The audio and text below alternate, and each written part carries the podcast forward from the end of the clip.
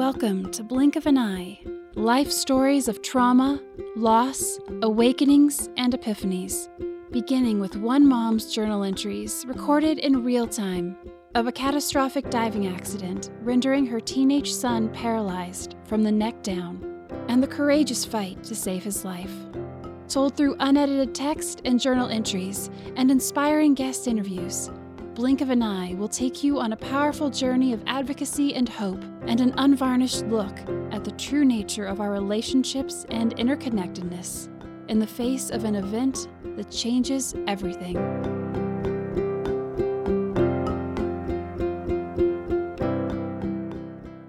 Season 2, Episode 8 Lollipops and Laughter. Hello, everyone.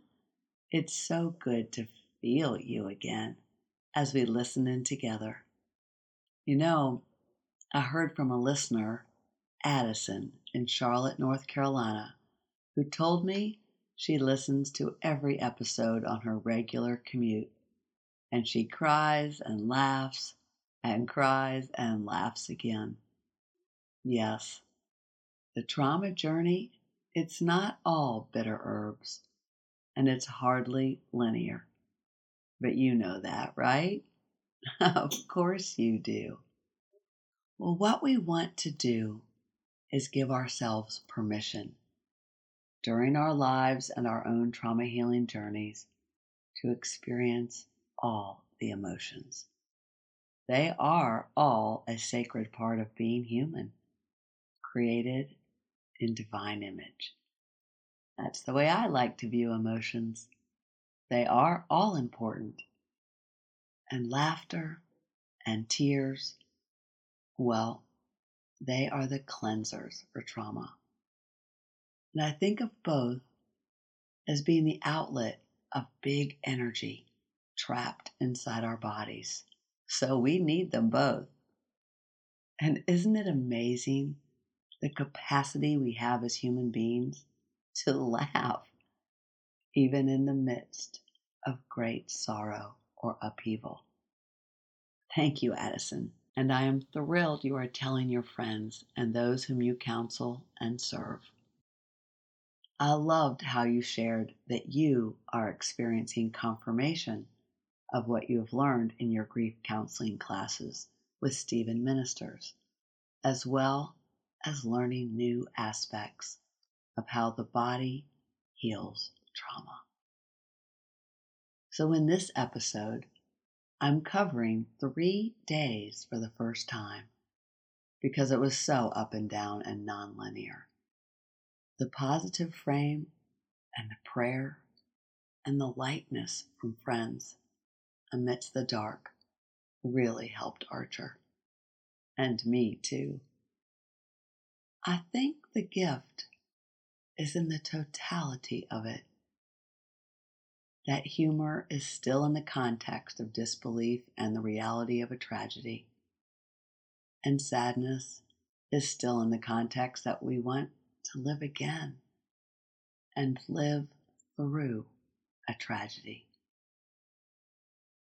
When my producer read a draft of the script for this episode, she was reminded of how at Jewish weddings a wine glass is broken as a reminder of the bitter among the sweet and the sweet among the bitter in life. I love that, and I thank my Jewish friends for so much of their tapestry. I think this episode gets at this paradox, and I will write more about it in the trauma healing learning. After all, Jewish people break a wine glass to symbolize the destruction of the temple. And Jesus died for all sins to symbolize the destruction of the human body, but only to rise again. That's powerful stuff, whether you're a believer or not, that the origins of our faith recognize a destruction of what humans have made for the glory of what is to come unity and perfection. Okay, So back to the story August 2015. Settle in, take a deep breath wherever you are, settle your spirit. Here we go. August 19th through the 21st, days 15 through 17. Life can change in the blink of an eye. Day 15, Wednesday. I threw on some clothes and was in my car driving up the Garden State Parkway. Billy had just called and told me to come right away. It seemed that everything I thought I knew or felt in my gut was being challenged. Belief, Louise. But I was scared. But I was not scared. And I was scared about being not scared. I was aware of how overwhelming everything was. And I was trying so hard to do what I thought I would normally do. But I was scared that I was operating out of a blind spot. Faith. Was it a blind spot, Lord? Please guide me. My friend Mary Jo Detterman from Baltimore and I had been texting back and forth for a few days. A lot, actually, ever since she and her son Mike had come to visit us in Atlantic City all the way from home. You remember Mike Detterman, one of Archer's boyhood friends whom you also know from season one and the bonus episode. Well, Mary Jo, his mom, had become one of my friends too. As the mother of one of my kids' friends, you know how that goes. Yeah. Some of the best people you meet and become good friends with are the parents of your children's best friends. Isn't that the truth? You know, it really does make a difference when someone comes to see you in the ICU. It's unforgettable. And I now know it's also unforgettable for them too. I think an emotional connection is established for both that is indelible thereafter. Maybe you've had such a similar experience. Well, Mary Jo had been texting me that she couldn't get Archer out of her head. I was actually comforted by that. I didn't want her to get Archer out of her head. I wanted us to be on the minds of our friends, to exist, to be seen, to be thought of. Because I believed that would create more of what we needed unified, focused thoughts and prayers for a higher vibration for healing. And these three days confirmed that for me. All these years later, I had a chance to interview Mary Jo and talk about something we have never talked about before. I thought I did not think he would survive. I prayed and I said, Lord, you know, I just do what's right for him. Because I was really grappling with was this Archer's time? I know. Was I supposed to, you know, be gracious and thank God for the time I had him, you know? Right. And then let him go. Yeah. Other people might have given up but you would not. Oh, Louise, it was remarkable. I know I became relentless. I, I know I was quite difficult at times, but I just kept getting these signs that Right. he wasn't supposed to die in the hospital. It's kind of how it was.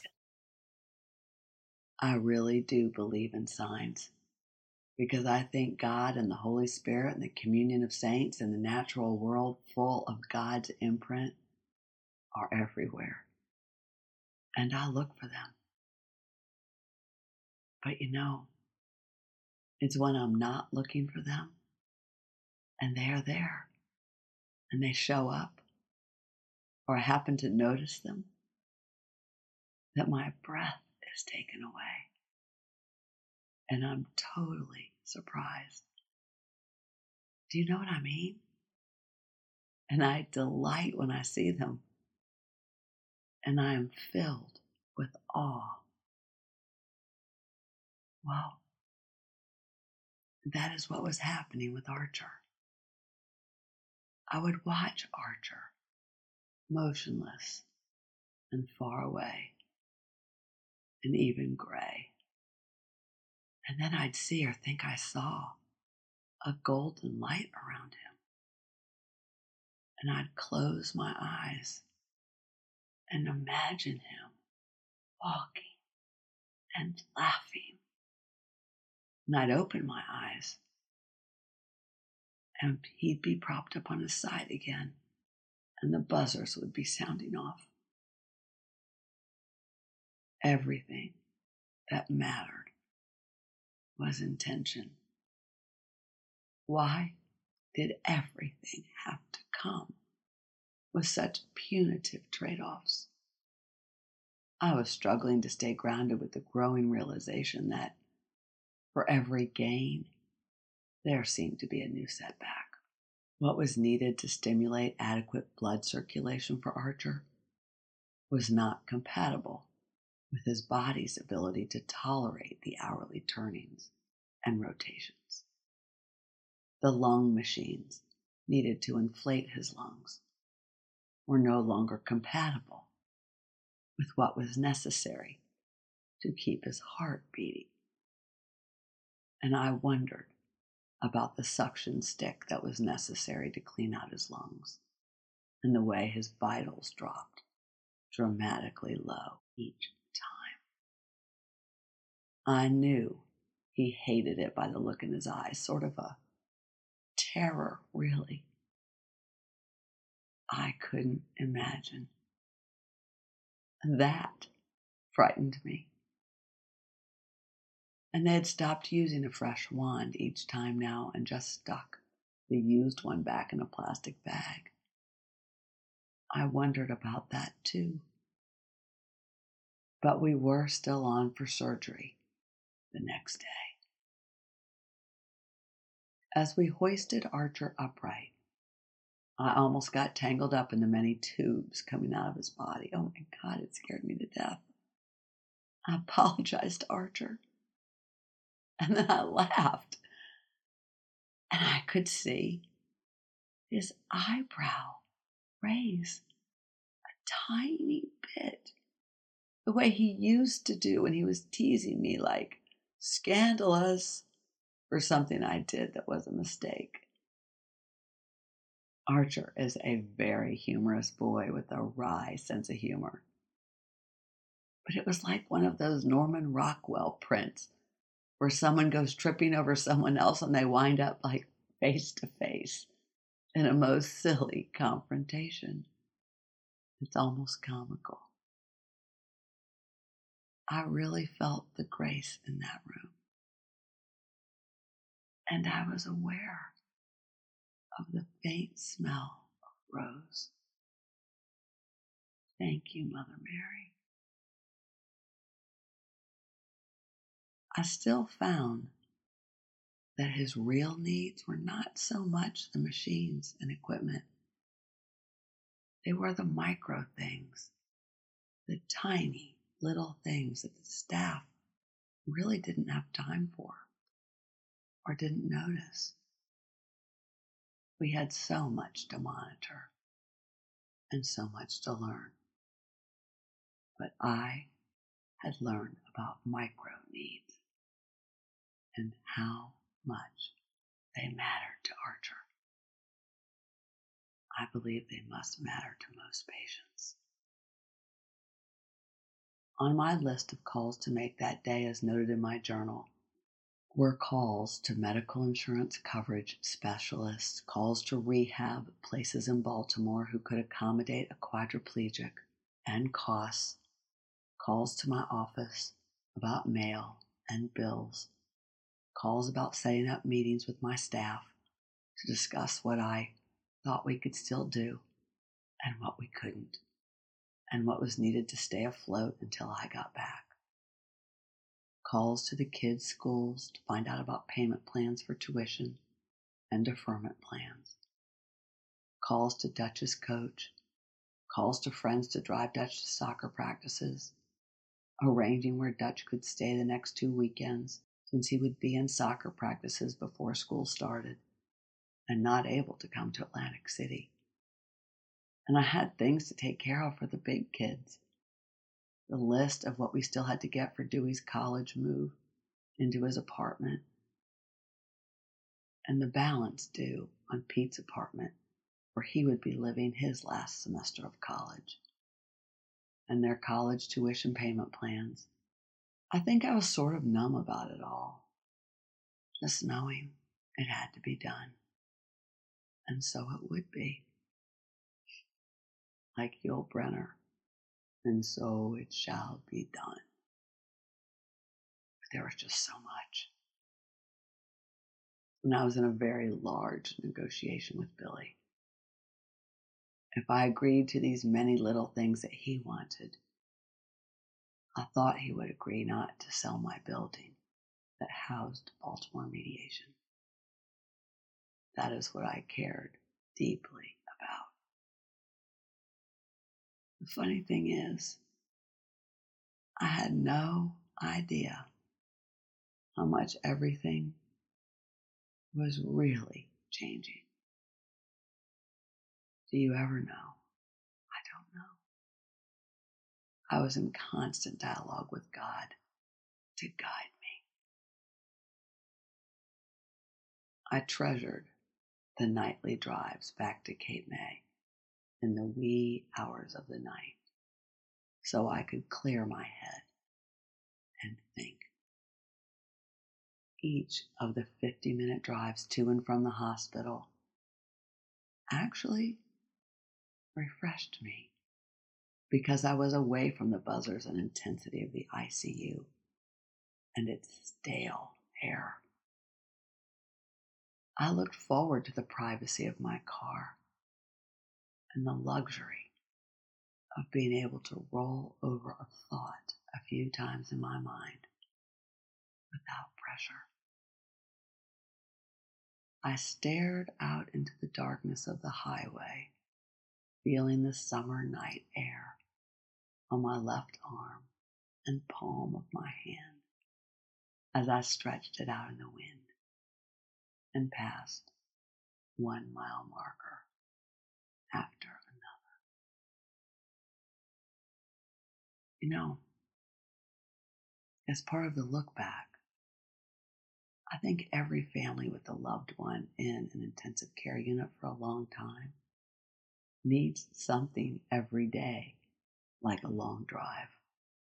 Something that gives them the grace, privacy, alone time, an oasis to think and feel away from the ICU. Oh, the day had been so full that the only thing I posted around midnight was a message to family and friends that said, Paula is posting updates for me today on beingrelational.com and on Facebook, as some of you already figured out. The originally posted time for surgery is changed. It is still tomorrow, but it is now 9 a.m. and not 10:30 a.m. There is so much to be grateful for. I am grateful for life, for friendship, sending you so much love. I cherish each of you so much. Please know that your love and prayers are felt and returned, and felt again, and returned again and again. Please say a rosary for us and a special intention for tomorrow 9 a.m. surgery for Archer. Sending you love. Within minutes of posting, I received this text from my dear grade school friend, Noreen Kane Gant, who is halfway across the country from me in Missouri. It was 12:02 a.m. her time. Louise, I read your yesterday post 15 minutes ago and have imagined your every descriptive word. They allow me to see and feel as you do all that is happening externally and in your head. My heart aches as if your Archer were my son. I lay in bed practicing guided imagery each night, projecting healing in his lungs and muscles, and imagine the purging of toxins and fluids in his body that have taken up residence there. It may sound crazy, but I know firsthand the mind body connection is the most powerful. But most of all, I feel you and your soul projecting such strength, wisdom, and strong faith, completely authentic. But I also know inside of you there is the girl I grew up with, in need of more than words of support, more than prayers, more than hugs, sleep, and nourishment. You need a place to let your fears, anger, and tears come out, not just in your head privately or on your pillow when you are alone. Your great faith and strength come naturally for you. I am certain you are the rock for Archer and all of your family. I wish that I was able to be there to hold you, allowing you to feel the security we had in childhood, to disclose our deepest feelings, shrouded in privacy while lying in bed until the sun came up. I hope you have someone you let in closely, beyond family, to take you to that place now. I believe in our moments of deepest weakness and sorrow. We are filled with God's grace to carry on. When we are down on our knees, worn out from our efforts and dedication to improvement in our lives. Many nights I am up unable to sleep. I am here. Larry has booming snores so you will not disturb him or anyone if my cell rings or a text comes in in the quiet of night, or between the rhythm of sounds from those life saving, alarming, beeping machines that never stop constantly reminding you that every second has to be monitored to maintain life how I wanted to silence them so many nights with my mother's stay in the ICU. Darkness brings out my demons, personal doubts, and fears. So, dear old friend, please hear this and know that I am with you, truly with you, and will provide that place of safety if you need to go there. I am right behind you, holding you up with love and strength to get through each day. Nurture your soul each day so that you can nurture Archer and your family. Manage his care and your business as best you can now. If it feels selfish, it is not. Whatever you can do to recharge, do it. Much continued love, prayers, and strength coming to you from all of us here. Love, Noreen. I was so filled with love for my childhood friend. We can pick up wherever we left off, and it's always resonant and full of wonder and wanting only the best for each other. I lay my head on the pillow and felt the warm, balmy summer air on my face coming in through the open outside door. As part of my look back, I also know that these kinds of friends are central to the trauma healing journey. I hope you have someone, even one person, in your journey like this. Their wisdom is in knowing how to love you fully, with the knowing that all reactions are okay. They are there to catch, hold, and listen some more to your every expression of grief and doubt, to fantasy thinking and dreams, back to raw realizations and deep sorrow, and back again. They are witnesses to the miracle that you are journeying through and not bypassing. Do you have a forever friend like that? I hope you send them a text right now or give them a call and tell them how much you love them. My next update was August 20th, day 16 at 10:35 a.m. Thursday we offered a blessing over his surgeon's hands that they might be guided by Archer's guardian angels.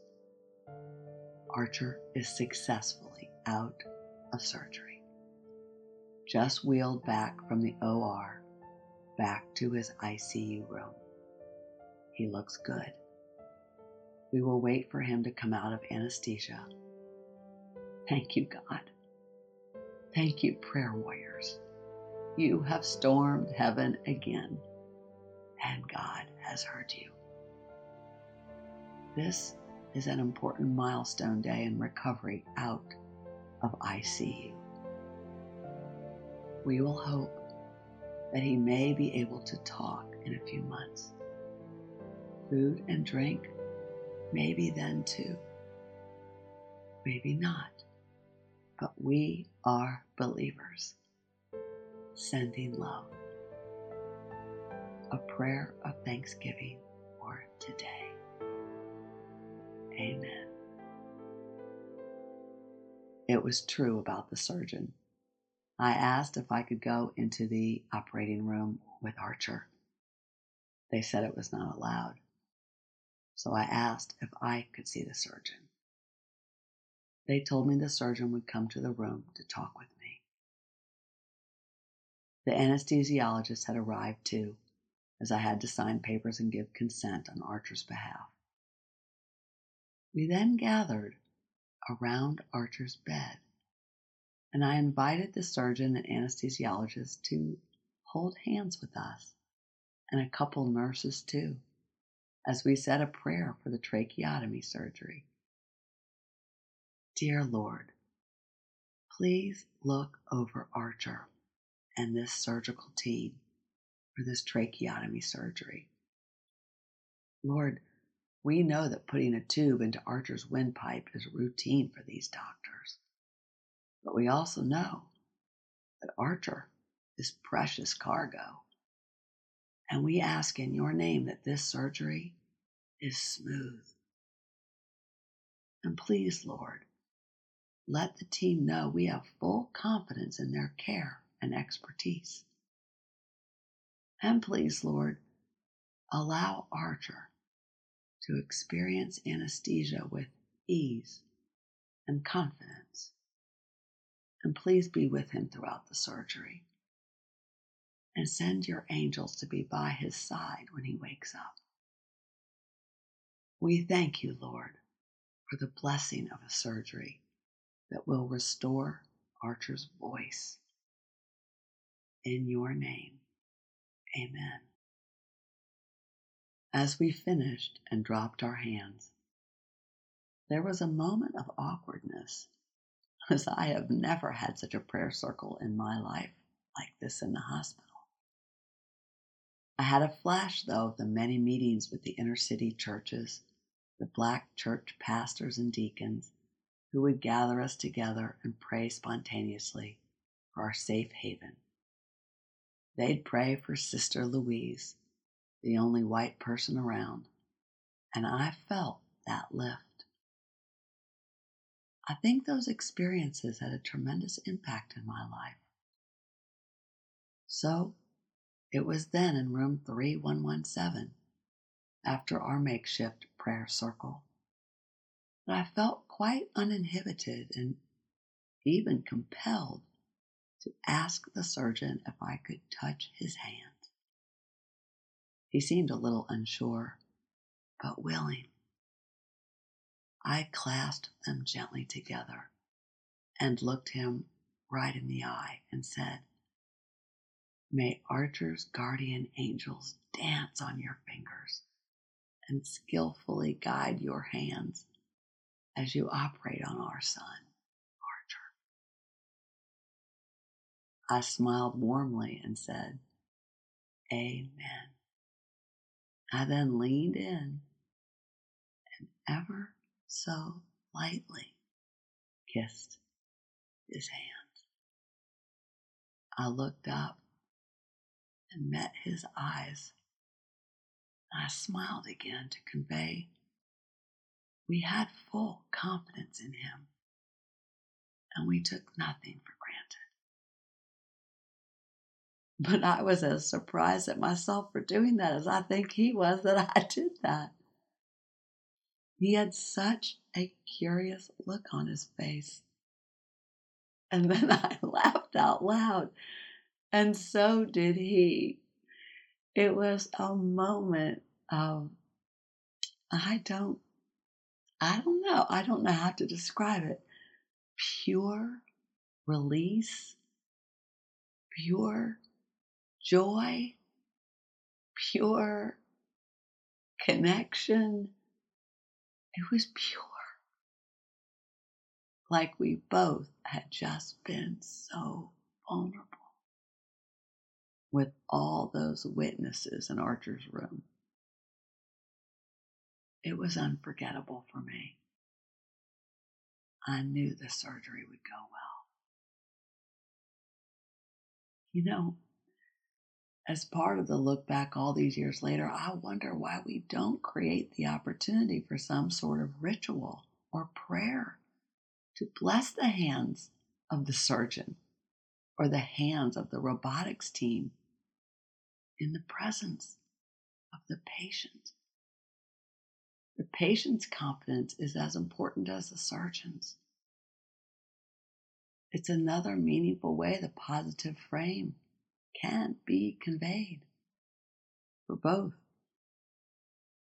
And for those who believe in God, the Holy Spirit, or for those scientifically oriented who study quantum physics, or for those who adhere to noetic science principles, which is a combination of both, you know that energy follows attention placing your attention and positive regard on the surgeon's hand, I believe matters. The energy of love and confidence will be in that operating room. I wonder what all of our surgeon friends think about this. But why not? Right? But there's something more too. Such a ritual reminds the great medical experts that they are not alone either. And there is a beauty in humility.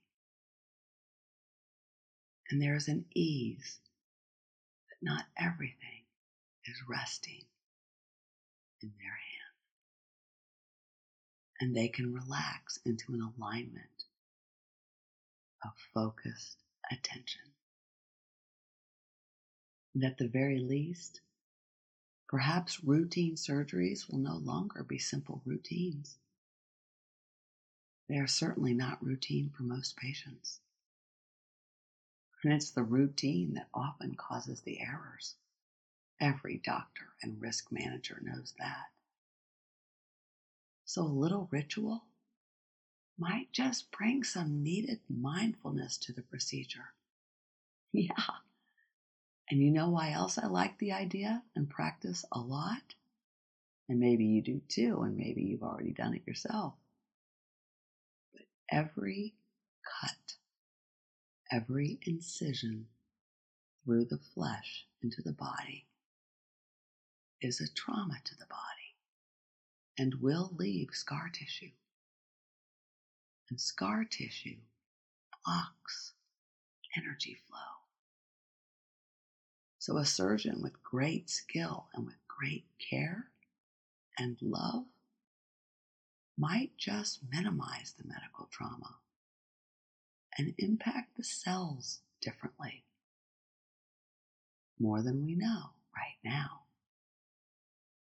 You know what I'm talking about if you've ever had a root canal and they did a gouge or they went about it very delicately.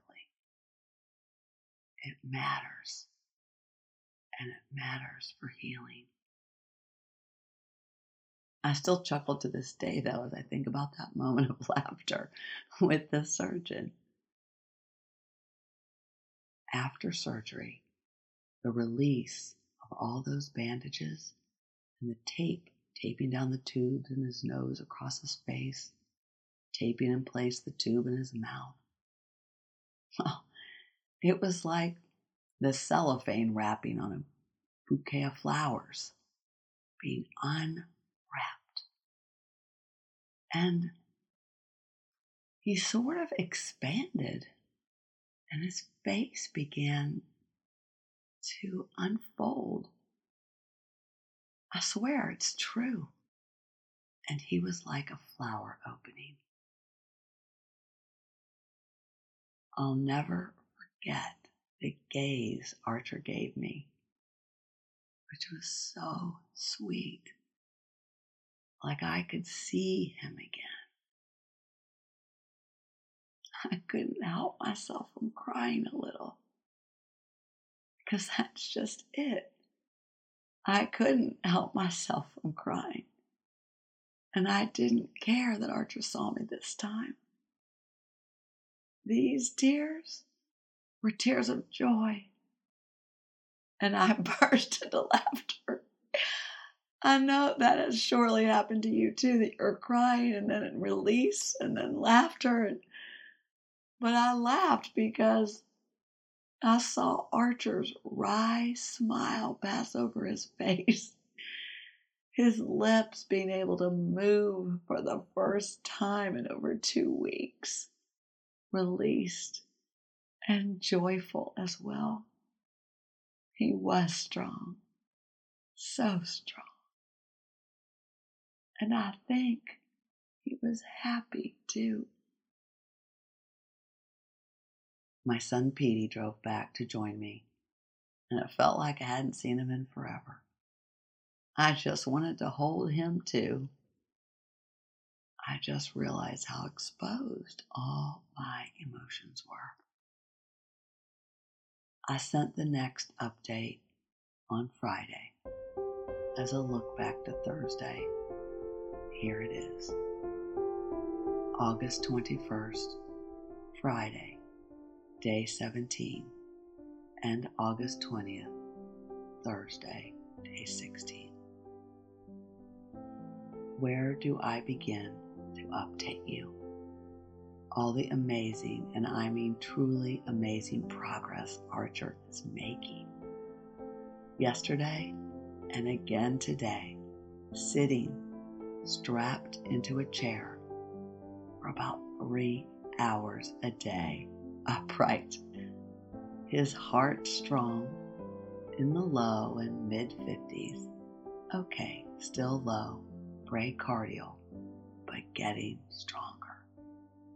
The food tube that contorted his nose for over two weeks but kept him alive is now moved to his abdomen in a smaller tube, still keeping him alive. The large ventilator hard tube is out of his mouth and rerouted to a new opening cut in the front of his throat from the successful tracheotomy surgery yesterday. His freedom and ability to move his lips and thus ability to mouth words that we try to make out and match to the budding expressions he is beginning to make on his face as he gets stronger. So much good. So much to thank God for. I have been rejoicing for a day and a half and all that has come with that. With new doctor meetings, the ability to make calls to insurance and physicians for the first time. In between, the usual moment to moment needs Archer can express, noting his needs changing, paying attention to new nuances and learning the new settings on the machines to study and become familiar with. There is a cooperative feeling in the room, and many staff linger. I think it is the aroma of essential oil, fresh air from flowers, and the soft music. Archer, so responsive, is weak, but so full of inner life and his funny side comes through in his come see, come saw expressions as we gently babble to him in light conversations, celebrating that he is so responsive. The spiritual music and lavender and peppermint is still high medicine, fostering his repose and life. It takes vigilance daily to keep and maintain it, and we are all in. If it were possible at this time for him to have any air to speak or laugh, he certainly would have, but settled for a sweet rolling of his eyes when one moment I couldn't make out for the life of me the words he was forming with his mouth, and I leaned my ear so close to his lips to see if I could hear his tiny whisper that I practically mashed him when I realized, as if an epiphany, that no matter how close I got, there is no whisper because there is no air. Not even a teeny tiny weak word. We made it a smile moment. But it actually broke my heart again. The gravity of it all still takes me by surprise at times. Later, the doctor said it may be a long time until we hear his voice. When they said that, Archer and I exchanged knowing glances. And I said to him, Someday.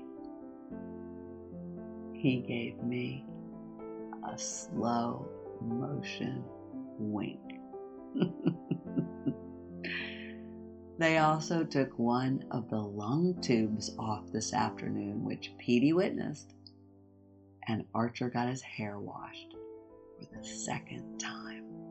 A real luxury. He still cannot swallow or cough due to the spinal cord being severed, along with the C5 break. Yet he continued to ask when he could have water, which we think is all very good sign. I continued with the ice cold, super tiny mini sponges on sticks, what we now call our mini lollipops, which I have figured out become softer and also absorb a lot more water if they're washed in soap and reused, just like a kitchen sponge. Archer relishes them, and the nurses approve because it's okay medically, because it's a method that Archer has devised, the fighter that he is, to use the small amounts of water to gag and thus loosen up and get more gunk out of his lungs, which he practices all day long. And honestly, because yesterday we did no less than 100 mini lollipops, and they can't keep him supplied. He has a very strong will to breathe on his own. It almost bordered on sheer delight when he mouthed to me with a wry archer smile the word two. So in went two mini lollipop sponges at a time, pressed into the inside cheeks of his mouth. First the left, then the right. And we both got so carried away with the new lollipop joy and our ability to talk with each other through lip reading that Archer mouthed to me, Simply Orange, which is his favorite orange juice. I inquired about when we might have other liquids and was roundly brought up that even more water than what we are doing now is a no no, since he neither has the ability to swallow or cough, and anything other than water pressed into the sides of his mouth could go down his throat with no way to clear it, and could also get into the air tube of the ventilator on the trach and could cause a bacteria infection very easily. That was a data point was not so refreshing. And another nurse came in to remind us that it would likely be many months before Archer gets even water. Those nurses were not part of what we see as Team Summit. It was unnecessary for her to come in and say this. We know that. We also respect that she felt she was doing her job. We also hold maybe, maybe not. Archer is determined, and the Lord is with him. So we continued with our lollipop tiny sponges, and I invited him to close his eyes and imagine he was drinking orange juice and how good it tasted and felt and made him feel happy. I asked him to feel that feeling of happiness in all of his molecules. I closed my eyes and tried to feel it with him. It seemed to be enough, at least for that moment. He is such a good kid. Please keep praying. I'll send you the prayer for a creative miracle. Please pray it for us. We love you. I love you. Archer loves you. And we feel your love. Amen. Yes, the corner had turned. It felt that way. As we close, I want to share what also happened on this Friday, day 17. It was as good as our lollipops, but even longer lasting in allowing us to feel uplifted. We were getting more mail delivered to room 3117 as the days wore on, and what arrived was a lovely card sent to me from a teacher at Cathedral School in Baltimore, Mary Lou Healy. You have met Mary Lou in season one, as she too was a friend of many years and had taught Archer in grade school. on their vacation in Avalon, New Jersey. She and all five of her kids came to visit us. She then sent a card, and in the card was a prayer, a creative miracle. I was not familiar with it, but when I interviewed Mary Lou, I learned how it came about. And so when this happened with Archer, you know, that made me feel like I was feeling your not grief, but your pain almost. Uh, that Archer experienced cardiac arrest and is recovering from the episode. The swimming accident has now affected most of his organs. He is on full life support. And you asked us to pray a rosary for Archer. I knew that I needed something more to give you. And I mean, there's different types of prayer. And so I, in fact, I still, I still have, I printed it out, but the, so um, Archer was the last one. and it was in 2015, the last time I pulled this prayer out, I suppose, and it's still personalized with Archer's name in it. I don't know, I kind of think of prayers as like we have some in our toolbox and some we bring out for certain occasions. Yes, you know, like in, my, go-tos and other Yes, right. I was searching and found the Catholic healing prayers, and that was how I discovered the creative miracle prayer. I'm so so grateful for for me the creative miracle prayer in its specificity helped me to really pray specifically in in the way of I, I'd experienced communal prayer, you know, the, the Mhm. power of many people praying together for something. And and that prayer so helped me kind of gave me permission to talk about the Right. body. And and then and then it also became for me a, a complete metaphor of we're all in this together a creative we're we're in a creative miracle That was it. It was not just the prayer itself, but what it meant in a much larger way. I felt the gravity of the potential of a creative miracle. And the prayer request was so specific and so graphic when I read it. I literally felt my own insides move. Like the times I was pregnant and would feel the baby move in my womb. I did. Maybe it was cellular memory. I don't know. I was gripped by the words to be restored to perfection in his mother's womb. I was so taken by this prayer, I sat down and hand wrote it out. I wanted to remember it, but I wanted to live into it the creative miracle. I left it on the counter for any medical staff to see. Here it is Prayer for a Creative Miracle.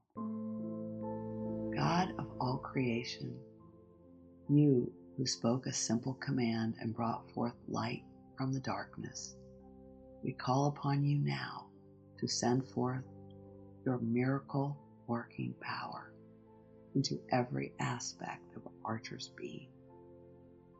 In the same way that you spoke unto the dust of the ground when you created humankind in your own image, we ask you to send forth your healing power into Archer's body. Send forth your word and command every cell, electrical and chemical impulse, tissue, joint, ligament, organ, gland, muscle, bone, and every molecule in his body to come under complete and perfect health, strength, alignment, balance, It is through you that Archer lives and moves and has been. With every breath he takes, he lives under your life giving grace. We ask you to touch Archer now with the same miracle working power that you used when you fashioned him inside his mother's womb. As surely as you have created him in your image and likeness, you can also recreate him now and restore his complete health. Please fill Archer with your healing power. Cast out all that should not be inside of him. We ask you to mend all that is broken. Root out every sickness and disease. Open all blocked arteries and veins. Restore his internal organs. Rebuild his damaged tissues. Remove all inflammation and cleanse him of all infections, viruses, and destructive forms of bacteria.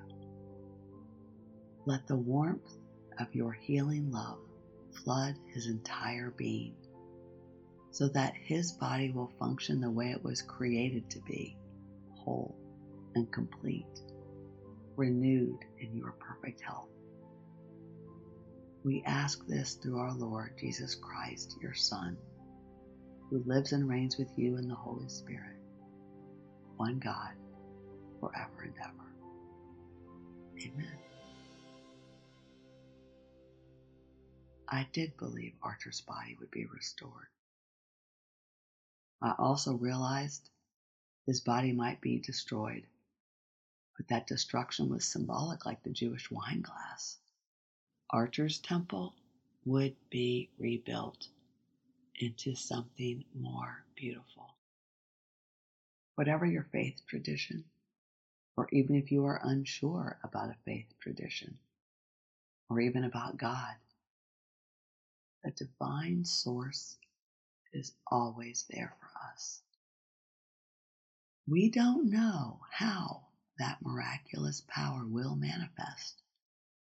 But when we believe in healing power, all things are possible. They are. If you or a loved one is ailing, read aloud the prayer for a creative miracle. Google it and just substitute your own name or your family member or your dear friend. God hears every plea. If it seems far out there, it might be. And yet, it's as natural and near and familiar as a warm embrace. Together, we can create a healing vibration. We are all energy, and we can change outcomes, even catastrophic outcomes. We can. The power of the creative miracle. We are all part of this wondrous creative miracle, and we don't know what it will be like. We just have to be open for what comes and believe it will be good and know that we will be transformed to something even better than what we are today. That's the miracle. Transformation. Everything is possible in God's time. God's time. I love you all and thank you for sharing this journey. Let's think of someone right now as we close who is not well mentally, emotionally, or physically. And think of their cells and tissues. Bring them to mind on the screen of your memory and really see them. Try to feel them and their spirit and blend with them. And recite the creative miracle for them. And smile as you do. And send that smiling energy. Imagine a golden thread that connects you to them, that allows your laughter and smile to reach them. Let's do this together for whoever it is who comes to your mind. I'm thinking of my friend Gray in North Carolina who just lost her son. And I'm beaming my love to her now. We are all points of light. We are all energy. All points of light can converge as we are reflections of one light. Its healing potential and its powerful. Life can change in the blink of an eye. Life is precious. Sending love. Hope for everything. Obtain everything. Thank you for tuning in to the Blink of an Eye story. You may continue listening this Saturday to the trauma healing learnings that accompany this story at Trauma Healing Learning Episode 8 Lollipops and Laughter. Thank you for listening. Together, we are raising the vibration for healing.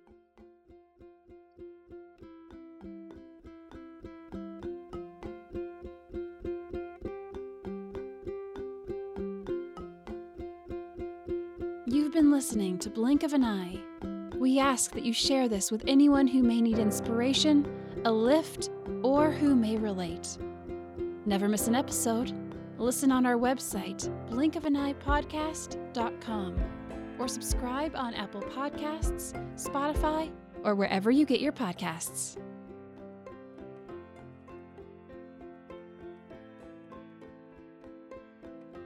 This episode is sponsored by Baltimore Mediation. For 28 years, Baltimore Mediation has served clients worldwide by facilitating negotiation breakthroughs, believing in their capacity for meaningful face to face dialogue.